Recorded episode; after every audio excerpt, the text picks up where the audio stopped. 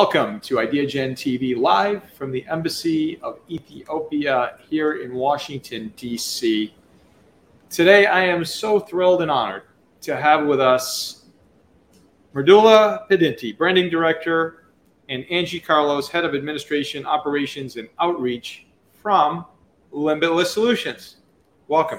Thank you. Thank you. Thank you. Thank you for having us. Yes. Oh, it's our pleasure. And it's our pleasure because what you're doing is transformational for so many young folks across the planet with the bionic arm that you're displaying here today. And I'm going to let you all talk in as much detail as possible about it. But would you kindly inform us and our global audience, the millions of folks that are watching this program across the planet on IdeaGen TV, what is it that Limbitless Solutions does, and what is your mission?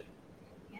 So Limbitless Solutions uh, is a nonprofit, um, and we're based out of the University of Central Florida, which we'll talk about more later on. Um, but we create accessible technology.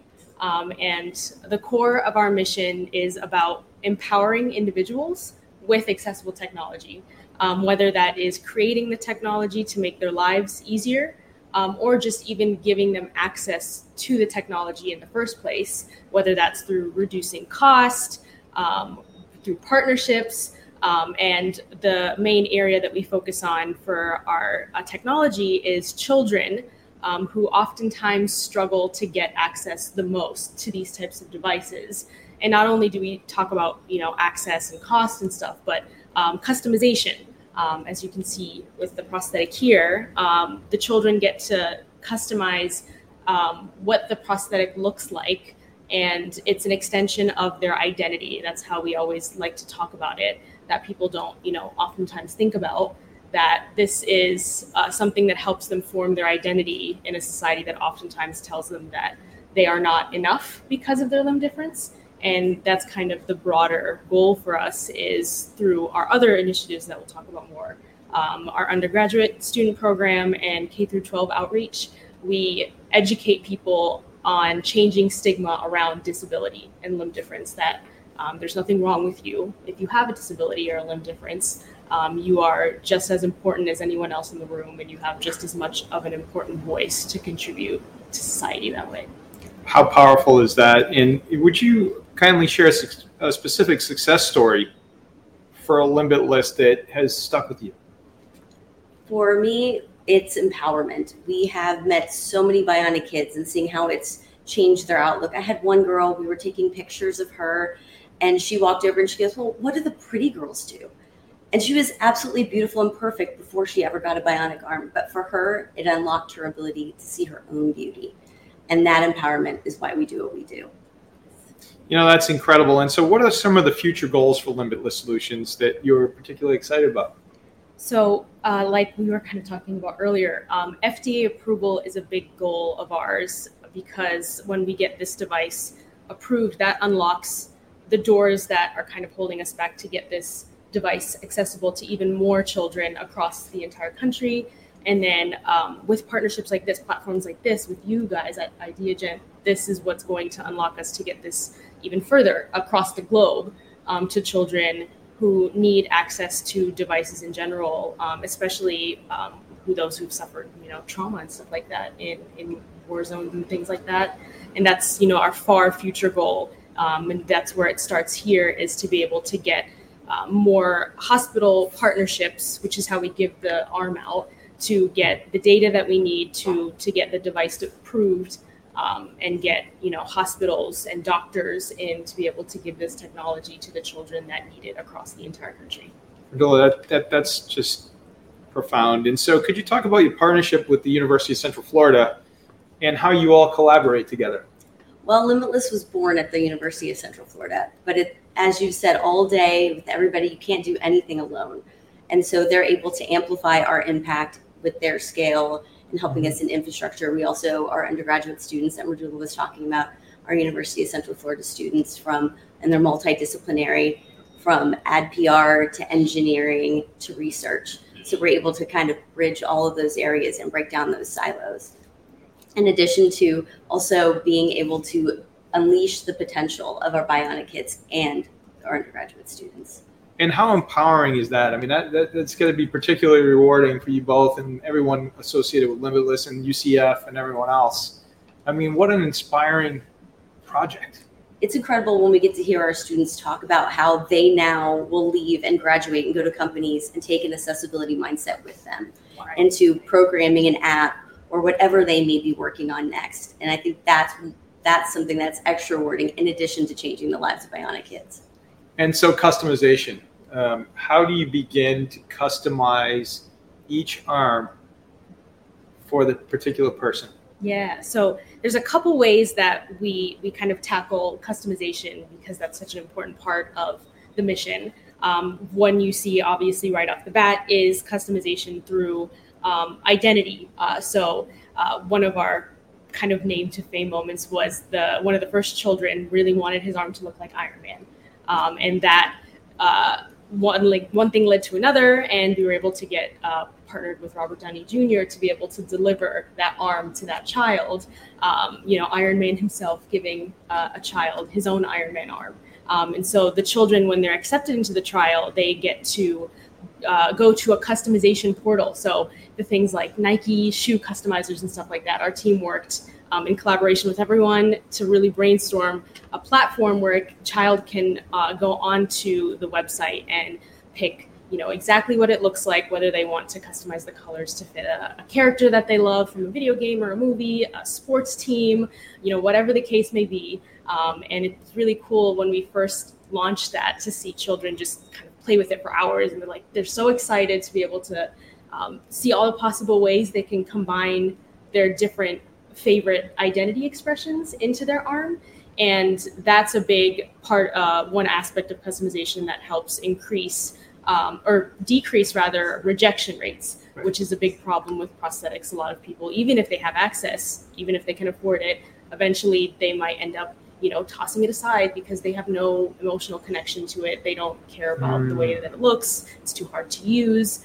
Um, so that's one big aspect is getting the child to buy into it immediately through customizing um, a part of themselves in the prosthetic because I mean it is a part of themselves. It is their arm. It is a part of their body, and uh, that piece was really important for us to really push um, to help their development in their identity. Um, and then in other ways, uh, the arm is also fully functional.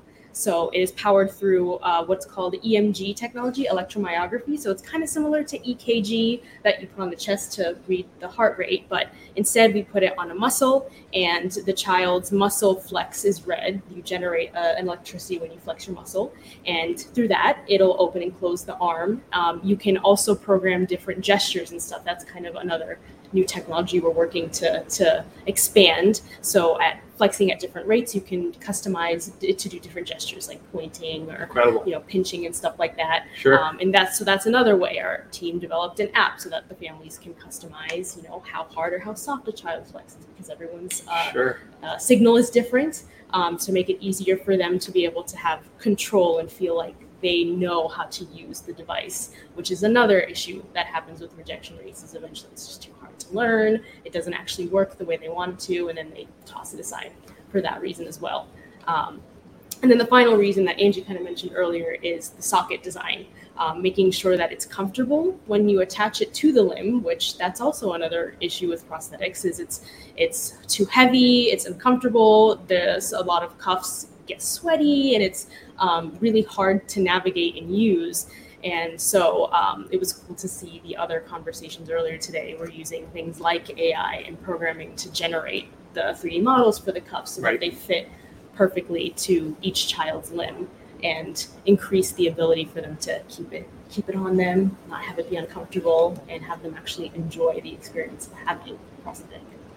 you know, speechless. It's just truly just so inspiring on so many levels. And I'd like to shift a bit to Project Xavier and the implement, implications of its implementation.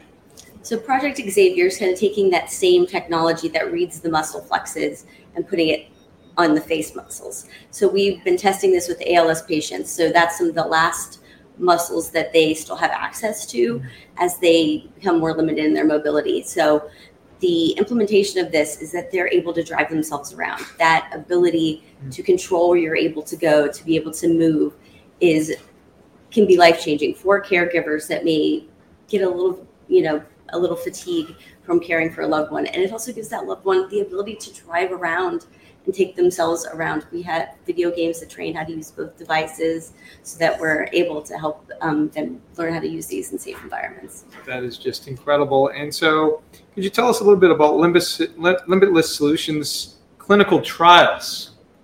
This we talked a little bit about today in some of our interviews. How do they work? Yeah, so we distribute these technologies through hospital partnerships. Um, so we work very closely with hospitals in different parts of the country. That's kind of our doorway to get this technology access to people in different regions. And through conducting clinical trials on the technology is how we give right now in our current setup access um, to the to the technology for participants in a trial. So um, you will do it in like cohorts depending on how the hospital wants to organize it. So um, right now we currently are um, undertaking two clinical trials that we recently announced. Um, so we're starting to bring in participants, and usually it's around 20, 25 is who we're working with right now. We've done a study, we concluded it previously where we did another cohort of about 18. Um, so the children will receive the device. Um, we did uh, clinical studies with, with Project Xavier as well, and there were five patients in that. Um, and that's basically we study over a course of like 12 to 14 months. It'll vary depending on uh, different hospitals. Um, and we just see what impact the technology has on, on people's lives as they're using it um, and see what we can learn from the data and then have that to be able to then eventually present to the to the FDA to say like this device is actually making impact. It's actually improving people's lives in these measurable ways. Incredible. And so, what can those listening do to further support your mission? So, I think one of the biggest things, um, you know, aside from, of course, we're a nonprofit, so uh, donations to our cause is what keeps our team continuing to be able to have opportunities to create just the technology itself. But um, partnerships are really important as well, as has been a big theme of today. Um, if we didn't have partners with the the you know video game franchises that give us the IP for the arms that you know children can use to customize. We didn't have the hospitals to be able to conduct the clinical trials. Um, things like that. Uh, being able to partner with uh, the other people that have the resources and the intelligence um, and the access to the populations so that we can actually give this technology to the people that need it. Um, that's a really a really big need. Um, and then further than that is just education, um, changing the stigma, like I mentioned before, around disability and limb difference not being something so negative. Um, there's nothing wrong with having a disability, and we really try to push that when we work with our students. When we do the K through 12 outreach, is teaching you know younger children coming up, um, and then training the undergraduates going to their future jobs. That you know accessibility is is a central tenet that people should have in anything that they create, um, and that there is uh, nothing wrong with having you know another phrase we like to say is a bionic arm should be as normal as glasses yeah. or braces. Yeah. Um, and that's kind of the overall message is uh, in in your own communities, educating people to change their perspective on what it means to be disabled is not not anything negative. It's very normal. Mrudula Peddinti, Angie Carlos, Limbitless Solutions, leading the way, changing the world. Thank you so very much. Thank you. Thank you so much for having us. Thank, Thank you. you. Thank you.